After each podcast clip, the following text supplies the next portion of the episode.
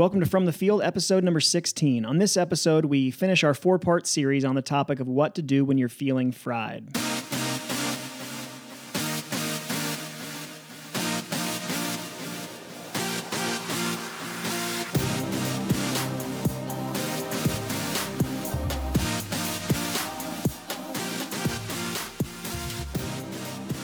Welcome to From the Field. If this is your first time joining us, my name is Ryan Hughley. I'm lead pastor of Ridgeline Church in Salt Lake City and the founder of Teleo, a care and formation ministry for pastors. My name is Tyler Dravitz. I serve as the executive pastor of Ridgeline Church, and I'm also the president of MyXP. It's a ministry of providing remote executive pastor support to churches around the country. And if this is your first time joining us uh, on From the Field, it's a podcast for pastors and ministry leaders where Tyler and I do our best to have honest conversations every week about both the highs and lows of pastoral ministry. Uh, today, we're going to be finishing a series that we've called What to Do When You're Feeling Fried. As we all know, 2020 has been a brutal year on more fronts than I can even count at this point, and it's taken a very unique toll on pastors. And so, as a result, many of us are feeling fried or burned out. So, the question that we've been wrestling with over the past months is what do we do with that? What are we what are we supposed to do when we're feeling fried? Now, in the past several weeks, we've hit on a variety of ways in which we can deal with those times when we are feeling fried, and especially as we're all feeling weary walking through this current season. We've hit on the importance of spending time with Jesus, the desperate need we all have to uh, take some time off, and last week we spent some time discussing how to draw others into how we're genuinely doing. And today we're going to talk about the importance of staying inspired.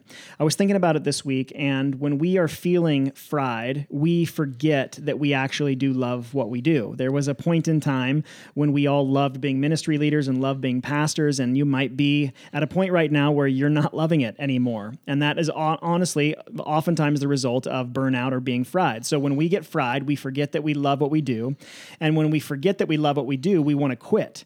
And so what we need is to stay inspired by remembering why we love what we do. So today we're going to talk about the importance of staying inspired. And Tyler and I were talking about this the week, and you read something to me the other day that I thought was super helpful on that front. So why don't you go ahead and read that again and share with us your thought on this topic? Yeah, I mean, first of all, before I jump into that, I think even as you talked about, um, earlier, just like uh, remembering that we love what we do. I think it's very interesting. I read an article recently where Tim Cook um, gave kind of a keynote address on some sort of web based thing, of course. And uh, for a long time, there was this adage that, like, love what you do and you'll never work a day in your life. Mm-hmm. And I think sometimes people forget that, like, sometimes it's it's just work. His, mm-hmm. his whole thing was that that's just total garbage. I yeah. think he used some more choice language for it. Yeah. Uh, but I think even uh, the, I worked for Starbucks for a number of years and they had a whole uh, recruiting campaign that was love what you'll do and you'll never work a day in your life. And I got to tell you, I worked at Starbucks and I worked my tail off yeah. each and every day. And so you did love it. Yeah, and I did love it, but you're still working. Yep. You, you know, I, I feel like if anyone had showed up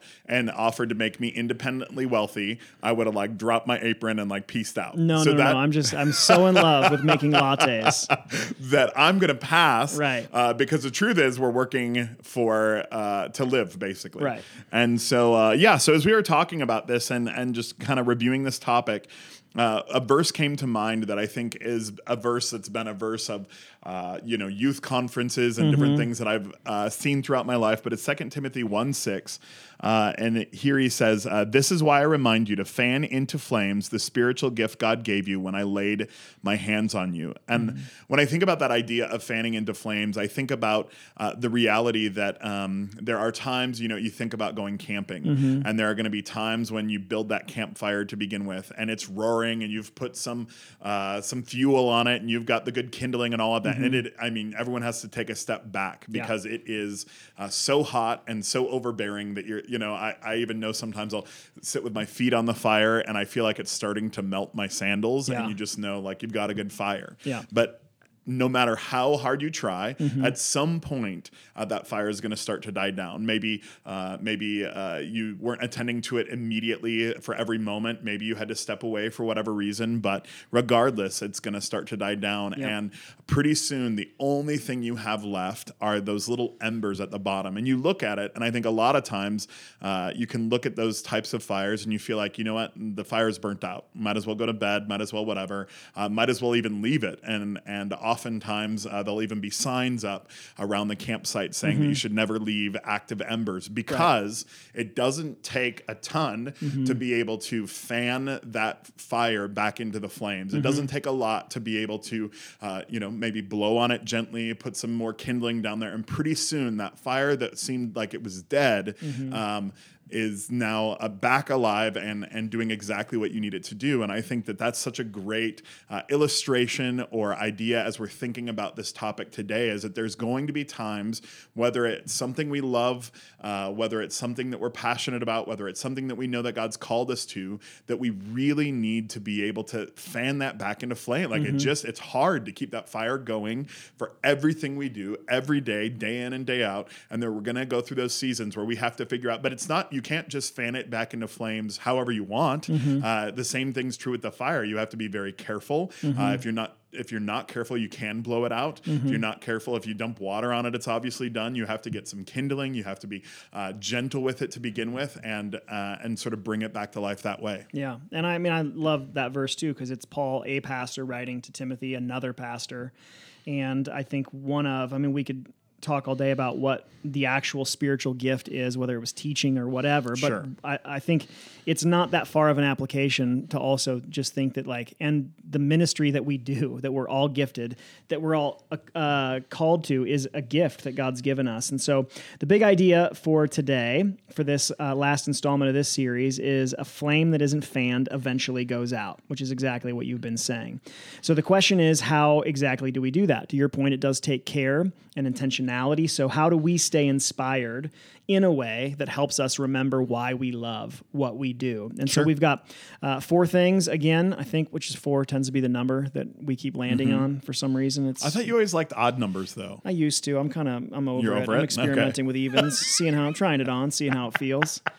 So uh, why don't you kick us off with the first one? Number one is to remember your why. Uh, I think that this is such an important thing, um, and uh, and of course to serve the Lord faithfully and to uh, be a good Christian and to all of those kind of things. But I think that sometimes uh, there are so many of those types of things in the Christian life that are sort of like a t-ball answer that we don't really we don't really take time to flesh them out for ourselves. What does that look like for us? What does it look like for us to uh, be driven? Uh, because the truth is, we can be you can be a faithful Christian and you can like pick up people's garage on uh, garage their garbage on their garage. I don't know if they'd like that, but Yeah. you could pick up their garbage on Monday someone came mornings. over and picked up my that's true. That's true. So that's a thing. You could Yeah. do that.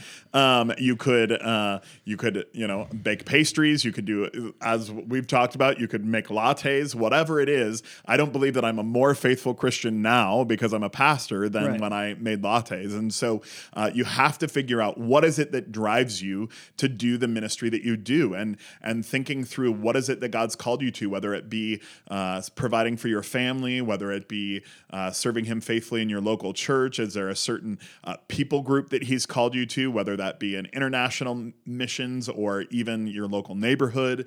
Uh, all of those kind of things. What is it that actually drives you to do what you do? Because I think sometimes we can get so caught up in some of the politics of ministry. We can get so caught up in all the meetings and all the parts that are not great that you you genuinely do forget your why. I know for myself personally, uh, that's always been a great reset. Anytime I feel like, what is the point of this? Those days when I feel like it's hard to get out of bed, those days when I feel like I just can't quite do it anymore, it's really helpful to be grounded in um, like what specific, uh, unique call has God placed on my life to do what I do. Yeah. And it's not just to serve Him, but uh, I think that He has given us each a unique uh, call and a unique gifting. And how are we utilizing that? Yeah, I think going ba- like thinking back to, so we're, we're not talking about like you're, you're hopefully you're not fried before you're getting into ministry like that comes after the fact. Yeah, yeah. So so all of us who are listening, my assumption is that we are already in ministry, Mm-hmm. and so I think one thing that's really helpful is thinking back to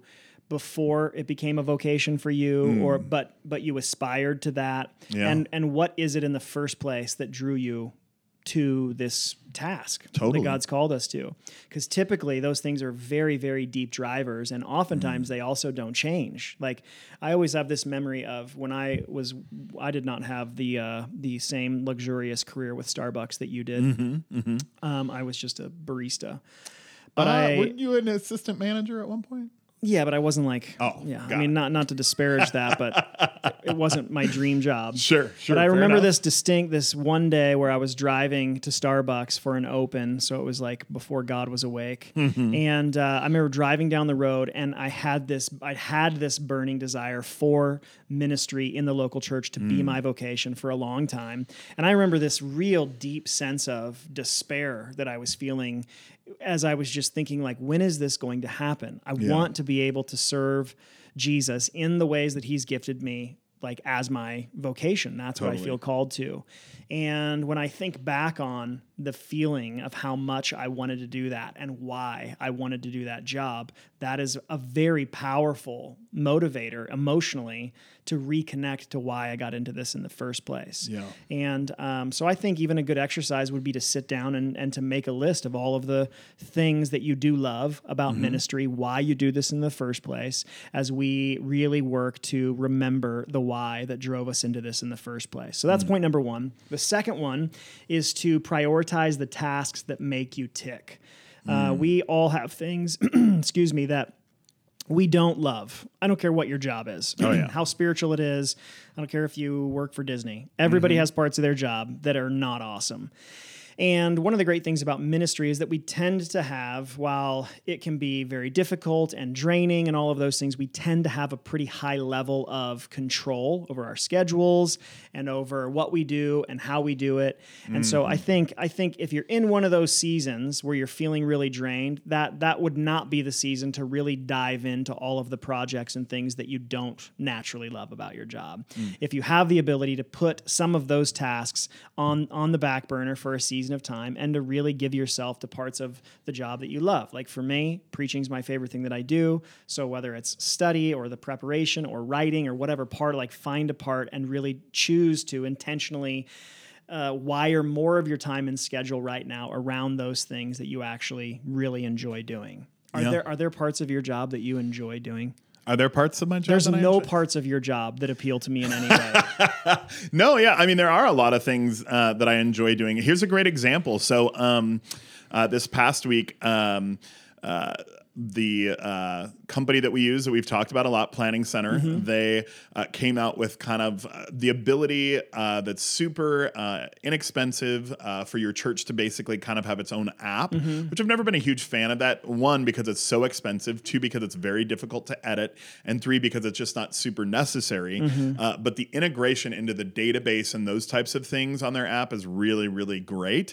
And um, I love, I think probably my, the favorite part I have of my job is like solving a new problem. Yeah. And so uh, I really lost most of the day to just like understanding Yeah. how this worked and why it worked. I think, especially, uh, not only, uh, of course, my initial uh, approach was to do it for Ridgeline. Ridgeline's always like the beta environment to be able to like give it a whirl. But then through MyXP, the other churches we support, I just get so excited about how this is going to bless other churches and how it's going to make things like giving and registrations and all of those t- things. Uh, once we're back to children's ministry, check-ins, all of that kind of stuff is going to be so much easier for people who call your church home. I think uh, it's not necessarily. I don't think an app is a great solve for brand new people in your church, but it's a great thing. And I even sent it out to several people that do call our church home, and that was the resounding feedback: was wow, uh, for those of us who come to Ridgeline, this is going to be so much better. And I love that idea of making removing those roadblocks, however small they might be, however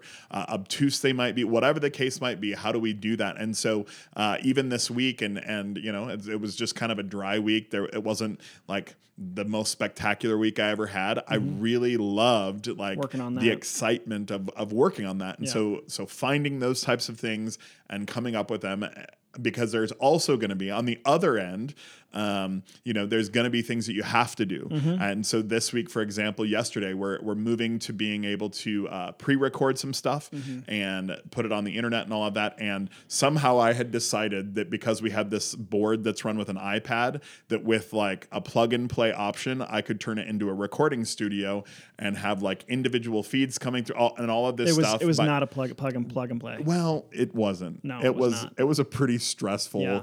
I dinked with it. It was for two hours, close to two hours of you sweating and Yeah. being just Oh, frustrated man. and and everyone just kind of knew and Yeah. i mean if i were a cartoon character steam would have been coming up and and that does like really empty the empty the bucket Yep. and so i think that that's a great example of um, that's a doorbell. That yeah yeah, if you're hearing great- that it's yeah. the doorbell it's here it's DoorDash. I, i'm really yeah we got but we got healthy meals We did. so that's good Yeah. i did no, we'll see if it's good. well, yeah i yeah probably not Also, I Um, just want to say the fact that you're not getting paid by Planning Center is a crime. well i think so too And if the average Christian could learn to talk about Jesus the way you talk about Planning Center, there would be more Christians in the world. okay that's good to know you're yeah. a great you're a great Planning Center evangelist. Well, I am, you know, and oddly enough, one time I sent an email to the CEO of Planning Center um, just to like say I appreciate your product, this and that, and uh, you know, look at I've brought all these churches over, and the response I got was thanks a lot, man, and that was it. So uh, for anyone who wonders if I have a divided interest, there's nothing coming my way. That's right. and I think they find me even a little annoying. yeah, so probably. yeah, yeah. All right, that's number two. Prioritize Yep. the tasks that make you tick. Tell us about number three. So spend time with people who feel your tank. So here's the deal, man. Fill. Fill. Not feel your tank. What did I say? You said feel your tank, Okay. and that could be kind of All right. That could go weird. So spend time with people who fill your, tank. Well done. Um, and and here's the truth: we are in ministry because we love people, Mm-hmm. because God's called us to serve people. And I just gotta love with you. Some people kind of suck. Mm-hmm. They just aren't the greatest. And regardless of how amazing your church is and all of those kind of things, there are gonna be some of those people. The way I always think about it is like back in grade school when you like got your lunch and you had those like really long tables and you could basically sit anywhere at your table. Mm-hmm. There were people that you like naturally wanted to sit by. Yep. And there's other people you didn't even necessarily know them, but you were preferred to be as far away from them on the table as Yeah. possible. Those people, um, you know, may call your church home, and God may. Uh, Everyone has someone in their church that is just draining. Um, Absolutely. and that is okay. Some people are, and and the and draining people are welcome in the church as well. But yeah, some people are more draining than others. There's just no way around that. Right. Absolutely. And I think that uh, right now, so, and, and oftentimes some of those draining people really want to meet with you. Yeah. And it's time to let them know that your calendar is full for right now. Yeah. And when you are feeling fried, when you are feeling, uh, at the end when you're feeling like your bucket is totally empty i i know some pastors that like they're kind of uh, like it's almost like a glutton for punishment or Mm-hmm. something like that you you are you just decide you know what let's just like let's just load it all in and get it all over with and you are so depleted and so discouraged at the end of it that you may quit just because of that Yeah.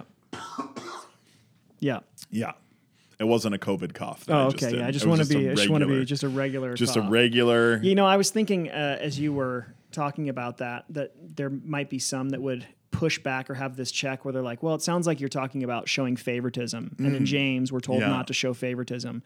And I think my response to that would be that favoritism is less of a feeling and Mm-hmm. it's more of a behavior. And there's no way around the fact that there are just certain people you are going to be more naturally drawn to than others. absolutely There's a couple in our church, the Mewborns. Yeah. I love, I have lunch with them usually like once a month. Yeah. It usually lasts like an hour and a half to two hours every single time. I love to spend time with them. And it's life giving to me. It, they're encouraging to me. Yeah. I know that the conversation is going to be uh, compelling and enjoyable when we have lunch. So I really, really look forward to that just naturally. I don't have to try. And then there are other meetings that are like very counseling heavy or that are much more uh, emotionally draining. And I just honestly, I don't like wake up super pumped about Right. that. Now, it doesn't mean that I never take those meetings or anything. I think you'd be showing favoritism if you only met with people in your church that you are naturally drawn to. But I think it's not showing favoritism to have people in your church that you really do love and that you really do in, like love spending time with and being around because it does fill your tank and to prioritize that in really dry seasons. I just don't think that's favoritism. Yeah, no, I agree, and I think that there's inevitably going to be these times and seasons when um, it's it's okay to not just stack Yeah. those those people that are more difficult. Yeah. So the last thing uh, that we're going to talk about is uh, consuming what inspires you. I think there are certain things. So we have an example. There was a couple weeks ago. um, I was driving back from somewhere and uh, I saw like the fourth person over the course of a week recommend Shane and Shane's new worship album. I think it's called Vintage. Mm. Yeah. It's like I 10, don't know what it's called. 10 songs. good. It's so good. It's acoustic, 10 redone songs that are all the songs that are like the reason I fell in love with Jesus in the first place. We're talking Absolutely. Breathe. Uh, What else is on there? Uh, well, I'll tell you. even you. lift your name or uh, Lord, we lift your name on high. Yeah. It- that's on there, and even that's good. Oh yeah, and I got to tell you, the like my all-time favorite worship song Yeah. is on there, uh, and it's it's not like the most well-known one. It's called "Knowing You, Jesus." uh sometimes in some circles, it's called "All I Once Held Dear." I don't know how to play the piano, and I spent countless hours at this camp I worked at. Teaching myself how to play that song so I could sing it whenever one. I wanted. Yeah. That's the only that's the only song I know how to play. Yeah. But I love and they did it so well. Yeah. Yeah, so I think it's it's like it's what inspires you, and it's also uh, I mean another way to talk about the same thing with different language would be what is it that stirs your affections for God? Yeah. would be like traditional that's language, great. or what is it that stirs your affections for the work that we get called to do? Totally. And uh, I know that there are books that do that for me. Like there's if my prayer life is feeling dry, there are certain books that I can read that I know God uses to fan that flame Yeah. again.